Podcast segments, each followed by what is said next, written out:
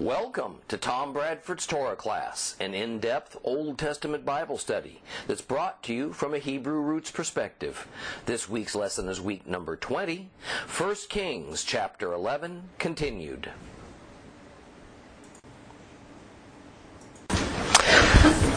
Well, to close out the last lesson, we talked about a concept that on the surface seems like something maybe only social scientists ought to care about.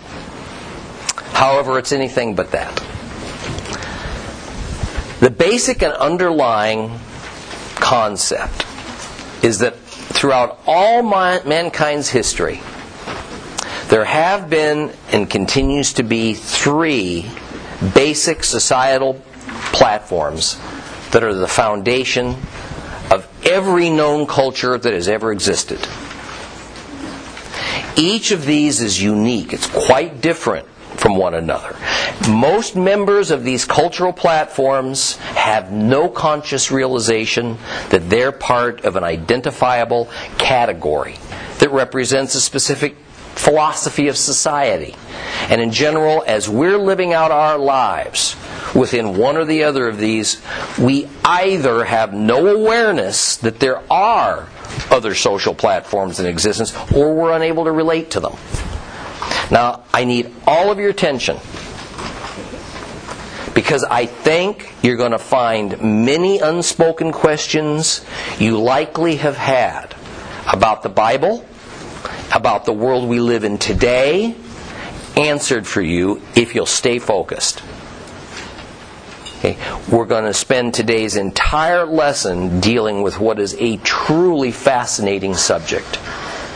Now, this matter of societal platforms arises for us because in 1 Kings chapter 11, we encounter a man of Edomite royalty named Hadad.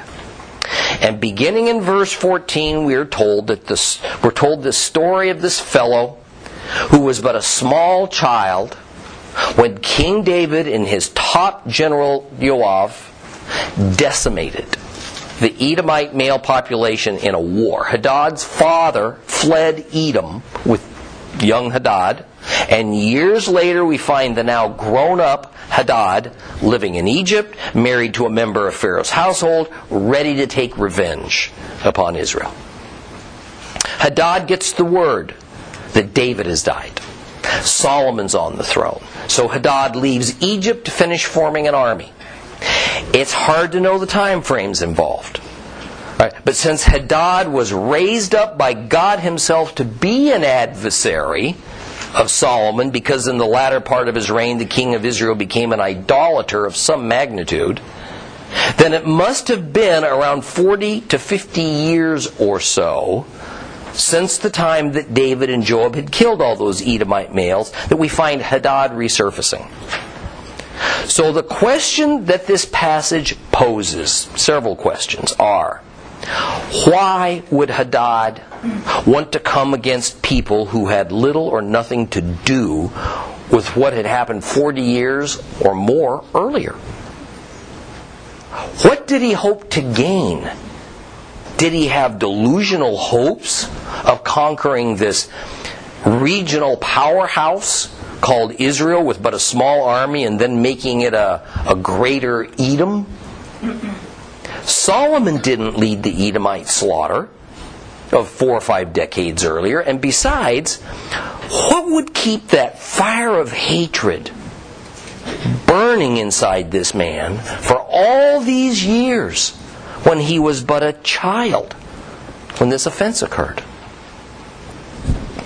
The answer to those questions is giving me an opportunity to bring to you the enlightening concept of the three basic social platforms of history. Because understanding it is so enlightening when trying to understand the Bible, the Hebrew people, the large scale effects of the law of Moses, the modern Muslim and Arab issues and the threats that we deal with because of those issues, and even the problems that Christian missionaries face as they venture to far flung places to try and bring the good news to every corner of our globe, but often they come home deeply frustrated. In brief review, there are three basic societal platforms that the world operates under fear and power, shame and honor, and guilt and innocence. Many, perhaps most societies in our day operate on some mixture of these three, but most cultures are also heavily skewed towards just one of them. And so there are just specks of the other two that might be identifiable within those same societies. In ancient times, the main difference from today is that guilt and innocence societies were essentially non existent. Now, fear and power societies tend to be those whom we view as the most primitive ones, and that's because they see themselves as interacting daily with spirits and gods who have power over the people and over the environment, and thus this can cause them great trouble. American Indians were, and many remain, of this ilk. So were the Mayans, the Aztecs, those African nations that have not yet been deeply changed by Islam are usually fear and power societies. These people dwell in a world where living in peace with the spirits and the gods or appeasing them when they're angry, this is their daily concern. These supernatural beings that they deal with don't seem to operate rationally. There don't seem to be any rules or absolute. What they do is a mystery. Therefore, the people are always fearful of these spirits and gods, and they're constantly searching out ways to find supernatural power or a power source to defend themselves or even to use that supernatural power to affect or maybe even cause harm to another. The concept of guilt for doing wrong generally doesn't exist in this kind of society. Because right and wrong don't generally exist. A moral code isn't operable in the way that we might think of it. Rather, there is merely behavior that's in line with tradition and custom, or behavior that's outside of it. And behavior that's outside of it's not wrong, it's just not wanted, it's not accepted, it's not in line with the group. Now, shame and honor societies are completely consumed with their concern for social status. Okay. These societies have their basis in tribalism, and thus they are group thinkers. That is, conforming to the group is always the measure. Individualism is seen as being against the group, so it's a bad thing. Islam and the Arab world and the bulk of the Middle Eastern societies are strongly shame and honor based societies. At the root of Chinese, Japanese, Korean, and other Far East societies is shame and honor. But there's also a significant, element of fear and power present in those societies. Behaviorally speaking, there is no thought of acting rightly or wrongly. Rather, it's all about acting honorably or shamefully. These are not word plays. Right does not equate to honorable. Wrong does not equate to shameful. Therefore, since there is no wrong, this type of society has nearly no concept of guilt, at least is the way the Western world thinks of guilt. Acting shamefully brings dishonor, not guilt. And this is because shame is not the result of breaking a, a, law or a rule. Rather, shame is a societal state of one who's lost their honor. Again, shame and honor are definitions of social status. And they're not the result of doing right or wrong. One is either in a cultural condition of shame or a cultural condition of honor. And what shame and honor amounts to is defined by long held tribal customs or traditions. Therefore, law in these societies is not so much about a absolute codified system of right and wrong as it is just a statement of what brings shame and what brings honor. Laws, as this category of society sees them, aren't absolutes. They're not even an attempt to state a societal moral code. The Western world consists of guilt and innocence based societies.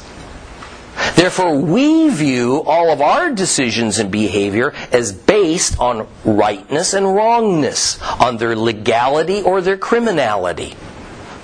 We create a system of laws that are generally absolutes, and then that society's members either, either comply or we don't. Complying makes us right. It makes us innocent, and thus we're free to make any use of, uh, any use we'd like of our of our uh, societal benefits. Not complying makes us wrong.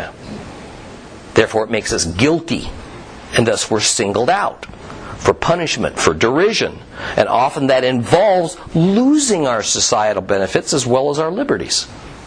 Thus, avoiding guilt is paramount in our society. Feeling guilty is the result of having broken a law, or perhaps part of our understood moral code, some of which is included in our laws, some of which is not. Shame. You're going to read this word a lot in the Bible, so pay attention. Shame in a guilt innocence society is merely a loss of self esteem due to our bearing guilt, usually for doing wrong. Shame's a very unpleasant emotion in Western guilt innocence societies, but it's not a statement of our social status. Thus, at the core of fear and power based societies is the dealing of humans with the supernatural world okay, as their primary societal aim. At the core of the shame and honor based societies is conformance with their tribal traditions and their customs. That's their goal. So that they can maintain a desired social status called honor. And they'll do this at all costs. At the core of guilt and innocence based societies is compliance with a firm set of rules and laws that in modern times, at least, has purely to do with the natural world as opposed to the supernatural world of the fear and power based societies. Our goal is to be right and not be wrong.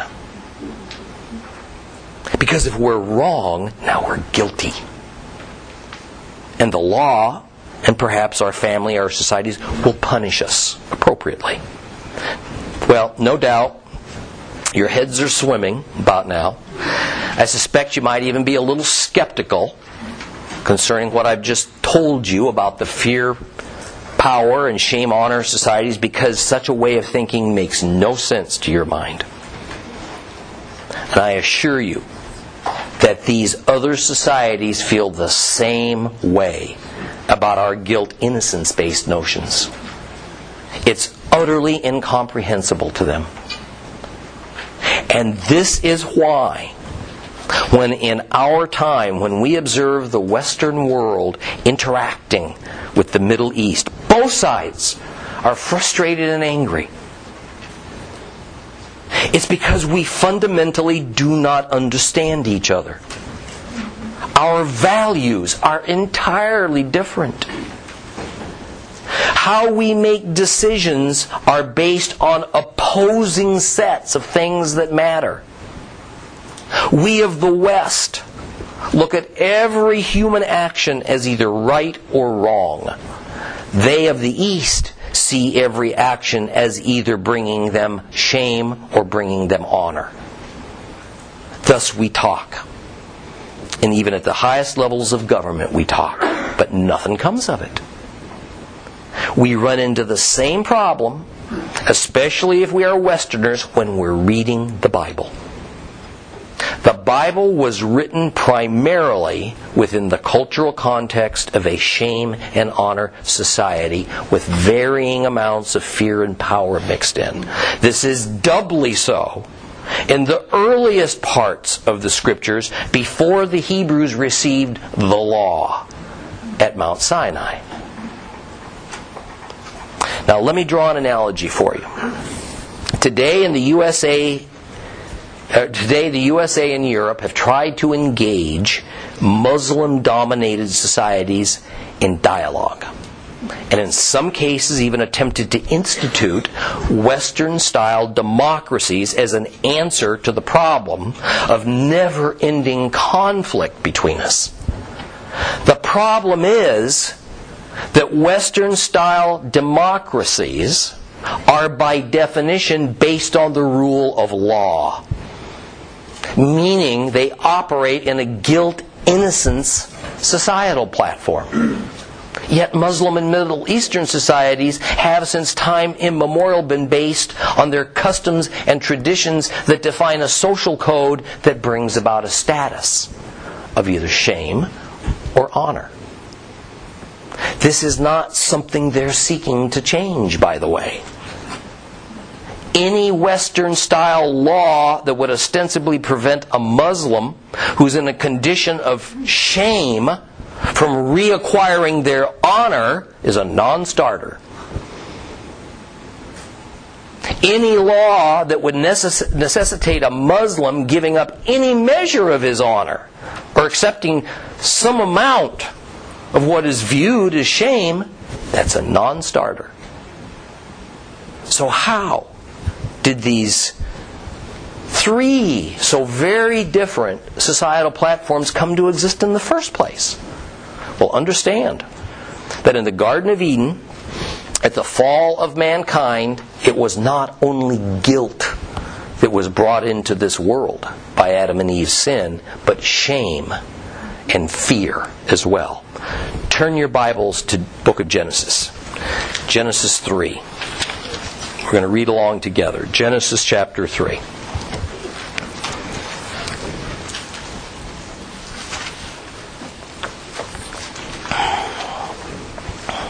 Going to read just a few verses here. Going to read from 6 through 11. Genesis chapter 3, 6 through 11. When the woman saw that the tree was good for food, that it had a pleasing appearance, and that the tree was desirable for making one wise, she took some of its fruit and ate. She also gave some to her husband who was with her, and he ate. But then the eyes of both of them were opened. They realized they were naked. So they sewed fig leaves together to make themselves loincloths. Then they heard the voice of the Lord God walking in the garden at the time of the evening breeze. So the man and his wife hid themselves from the presence of Adonai God among the trees in the garden. And Adonai God called to the man, Where are you? And he answered, I heard your voice in the garden. I was afraid because I was naked, so I hid myself. He said, who told you you were naked? Have you eaten from that tree which I ordered you not to eat?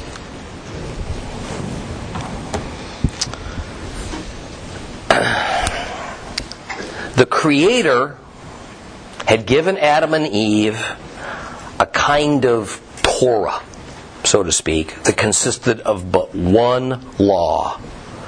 Don't eat of the tree of knowledge of good and evil. They broke the law, which is defined as doing wrong. And what happened? They became guilty. Notice the name of the tree knowledge of good and evil. Good is right, evil is wrong. Adam and Eve lived for a time in a utopian world in which innocence and guilt didn't exist. Because they didn't even have a concept of good and evil, right and wrong. They had total freedom, perfect harmony with God. Can you imagine? Also, notice that as a result of the fall, they became afraid. In this case, afraid of God.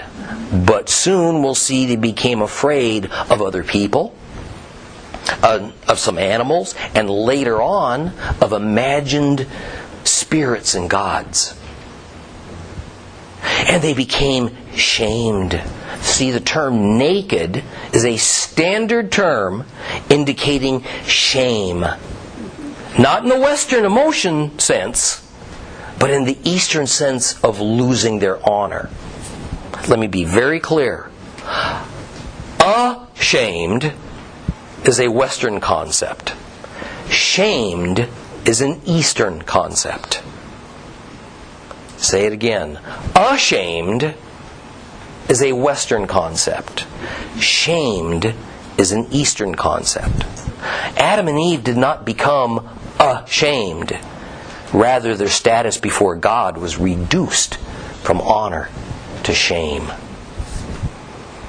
So we see that the basis for all three of history's societal platforms was the result of the fall of mankind in the garden. But was man supposed to have operated under any of these concepts as a fully systemized societal platform? Ideally, no. If Adam and Eve had stayed in harmony with God, then there wouldn't have been a need for an extensive law code that would be eventually given at Mount Sinai. If they had remained in perfect harmony with God, they would never have known fear of any kind. And men wouldn't have incorrectly turned various natural things like storms and stars into supposed supernatural gods and spirits. Had they determined in their free wills to merely believe and trust God, they would not have seen their place of honor, of knowing and communi- communing with God face to face, taken from them, and thus enter a condition of shame that separated them from God. Thus, from that fall into sin, also came mankind's fashioning of our own perverted system for defining shame and maintaining honor among a family or a tribe. Early in mankind's history, the Bible, in Genesis chapter 4, tells us of the first recorded murder.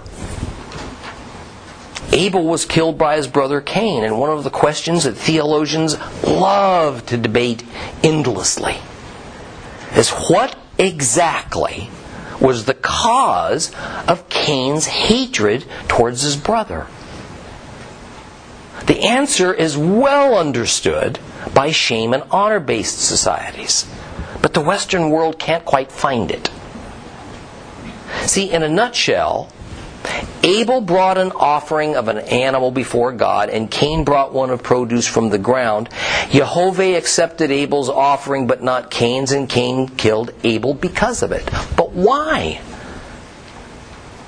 What had Abel done wrong? It was because Cain became shamed that Abel outdid him. Cain lost his honor among his family. Abel would have been wiser to see to it that Cain was given a way to maintain his honor, perhaps by giving him an animal to offer to God.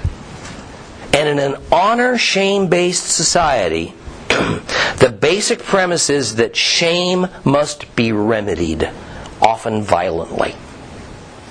Revenge is an action taken against another in hopes to remedy shame and thus regain personal honor. And revenge regularly involves killing the offending party. In another much later but well known Bible story, we read in Genesis 38 of Judah and Tamar. And when a Christian reads it, we struggle to find right and wrong, guilt and innocence in this strange actions of these characters. And that's because it's not there even though we can extrapolate it from the law that we'd be given a long time later, we can find right and wrong, but it's not in the story. The short version of the story is that Judah marries a woman, she gives him three sons, and then the oldest son marries a girl named Tamar. The oldest son dies. In keeping with the traditions of the times, the next son in line marries the widow Tamar, but before he can produce a son with Tamar, he also dies. By custom, then Judah's third and youngest son was obligated to marry Tamar, but Judah refused to let it happen in fear that his sole remaining son would die. As a Middle Eastern female, Tamar felt strongly that she had to produce children to keep the family name of her first husband alive. But having children was also how a woman obtained honor. She disguised herself. She tricked Judah into sleeping with her, and she became pregnant. And when Judah heard about her pregnancy, not knowing it was he who was the father, he demanded that she be burned alive. When she informed him that he was the father, he understood why she did what she did, and he sang her praises.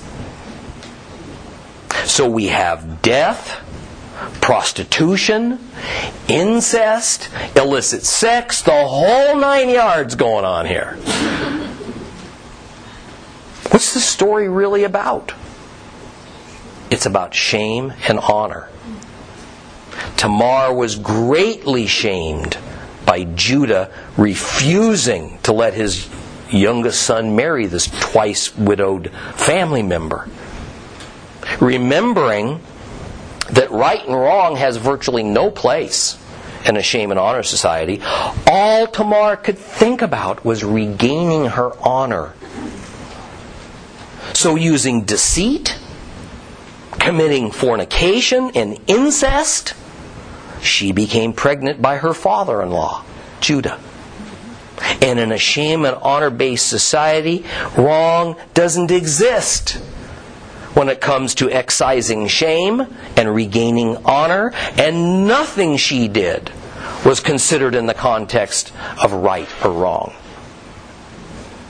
Judah, now hearing of his daughter's daughter-in-law's pregnancy, a scandal, absolute scandal, demands her death because he and his entire family were now in a state of shame due to her action of becoming pregnant outside of wedlock.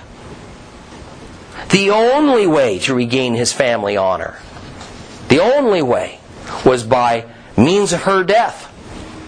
But when he found out that what she did was honorable after all, he pronounced her righteous meaning honorable in this context.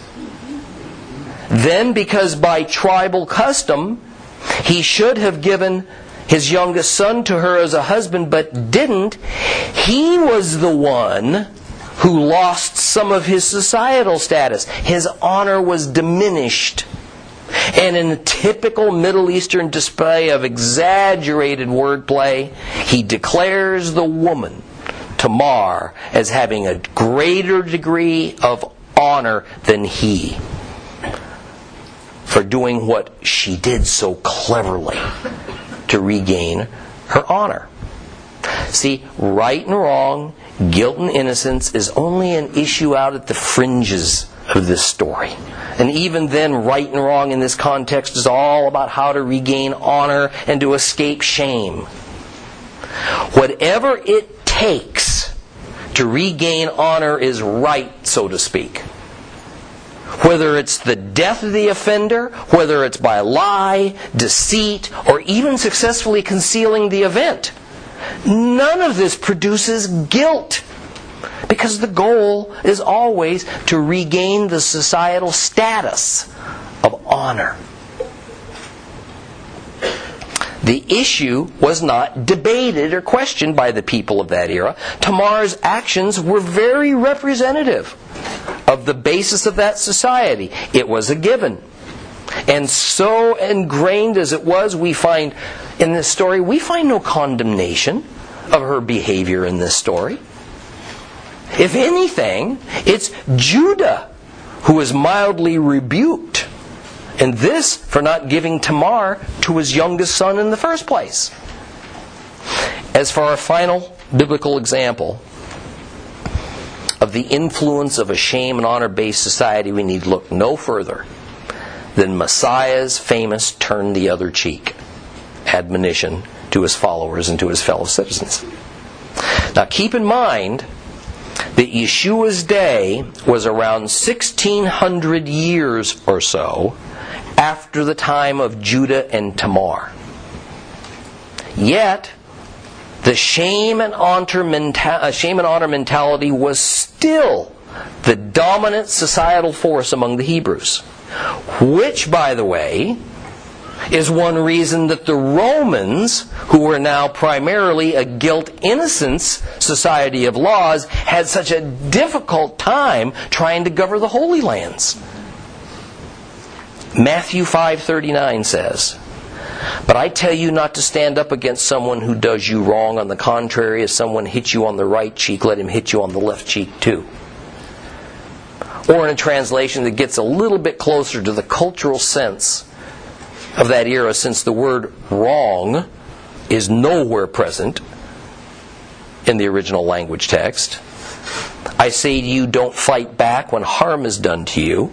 On the contrary, if someone slaps you on your right cheek, toward, uh, turn towards him the other cheek too.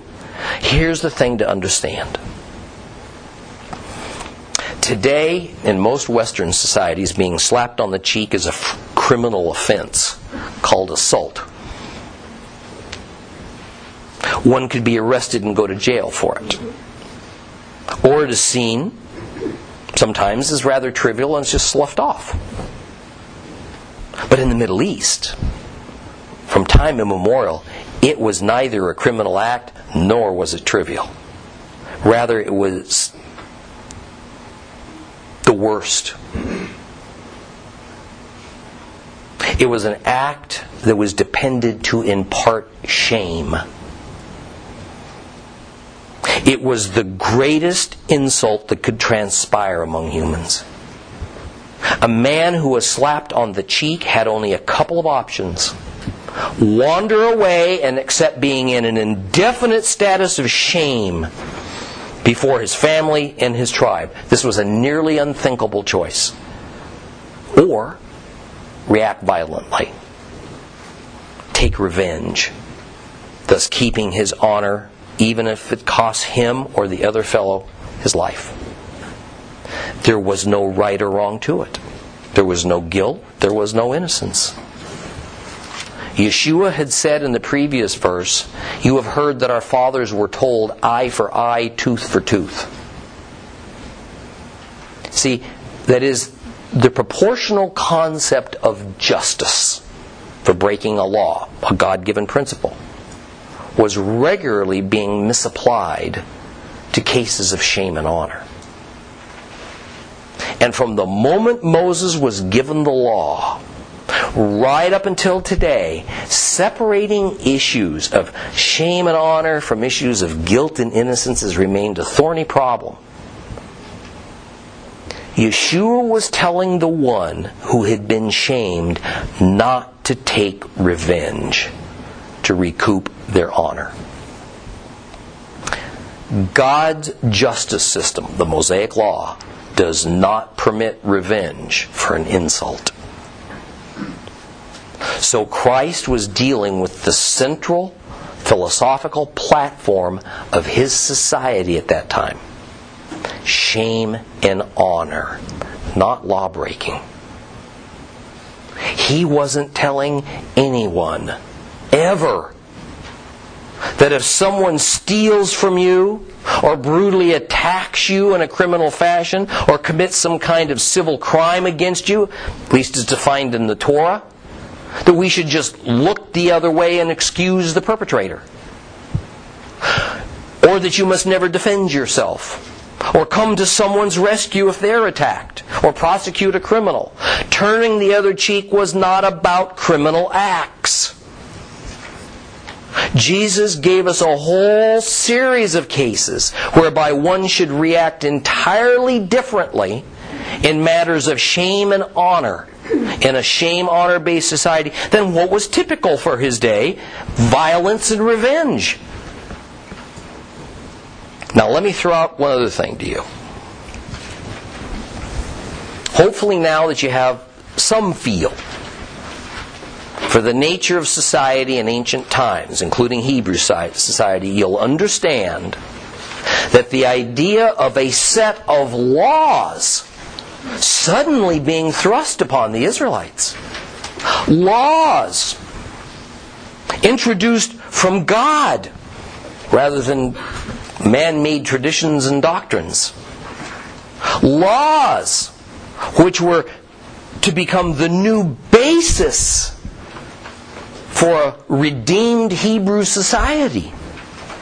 This was a nearly incomprehensible matter for these wandering Israelites. God was literally in process of transforming the standard shame honor based society of Israel into a guilt innocence based society and for good reason. Because as imperfect as earthly societal any earthly societal platform might be until mankind understood that there was such a thing as absolute right and absolute wrong in God's eyes, and that it was not relative to the circumstance. Until humans could see that doing wrong brought guilt to them, just as it did to Adam. Until these chosen people understood that God's principles were unchangeable and that any status of shame and honor was bestowed upon them by God according to their standing with Him, not some fuzzy set of tribal traditions. Then, without that, they could never see their own sin, no matter how deeply they were wallowing in it. So St. Paul in the New Testament explains the reason for God introducing the law and thus the basis of a guilt innocence society. He says it in Romans 5. This is Paul's words. Here's how it works. It was through one individual that sin entered the world, and through sin, death. And in this way, death passed through all the human race, inasmuch as everyone sinned. Sin was indeed present in the world before the Torah was given. But sin wasn't counted as sin since there was no Torah. Nevertheless, death ruled from Adam until Moses, even over those whose sinning was not exactly like Adam's violation of a direct commandment. In this, Adam prefigured the one who was to come. So, says Paul, and I paraphrase Adam's sin was obvious because there was a rule violation. Don't eat the fruit from that tree. And once Adam's sin entered the world, the death it brought with it passed to the whole human race and it couldn't be eradicated except by extraordinary measures taken by God. But what about the centuries immediately following Adam, but before the Torah was given to Moses. What about all that time? What were the rules during that time frame for mankind to live by? And if there weren't any known written rules, does that mean sin was dormant? Essentially, it didn't matter. Remember, this would be a time when all human societies were either fear power based or shame honor based because up to now there had been no guilt innocent societies because there was no law. And without laws to break, there's nothing to be guilty of. Adam couldn't have been guilty of anything if there hadn't been a rule to break. For these ancient societies, the concept of sin was very hazy. It more applied to doing some kind of unwarranted harm to another person, or it was some perceived offense you, you must have committed to a, against a spirit or a god when you experienced troubles. Otherwise, you wouldn't have had any troubles. Life was all about either appeasing the gods simply because they had power over you or doing whatever it took to maintain your honor and avoiding shame within your tribe. And there was no wrong in whatever approach you might take to achieve honor. So, right and wrong was a concept that had very little meaning. And when right and wrong have no meaning, sin has no meaning. Again, where there is no law, there is no trespass. So says Paul, just because God had not presented the world with his laws yet, doesn't mean that those laws didn't exist someplace else in heaven. God had very deliberate standards for people to live by ever since mankind was created. And even though humans may not have been aware of these standards per se, it was because of our innate sin and our evil inclinations that we had no concept of trespassing against God. Thus, for the longest time, even though sin was, of course, in the world, men didn't see any of their behavior as sin. Because God hadn't given his laws to men in a form that they could physically see and thus measure their own behavior against it as a standard. But once he did that, now men were aware of their own sin. And now that they were aware of their sin, they were aware of their guilt. But they also now had the opportunity to either obey God and not sin, or to seek a remedy for sin if they failed.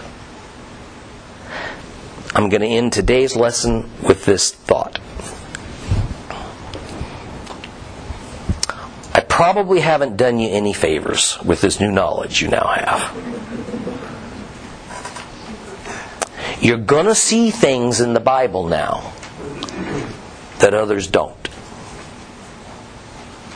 You're going to understand certain biblical instructions and stories in ways that others won't, especially those of the doctrine oriented church leadership. And while I've added a piece to the puzzle of God's infallible word, the puzzle also just grew in size. It went from a 500 piece puzzle to a thousand.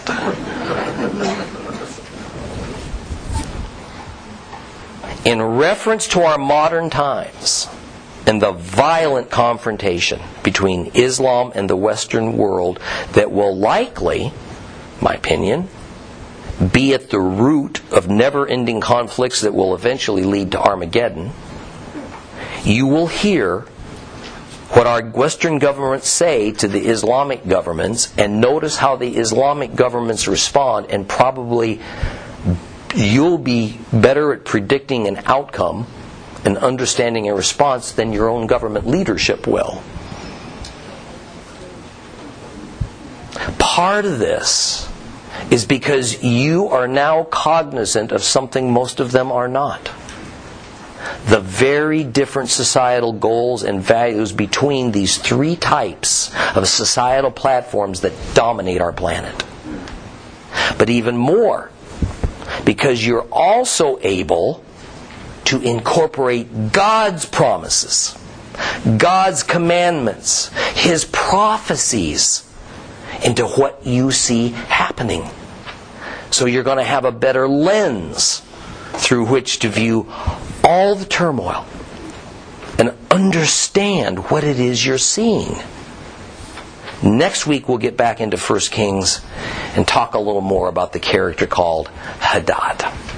Okay?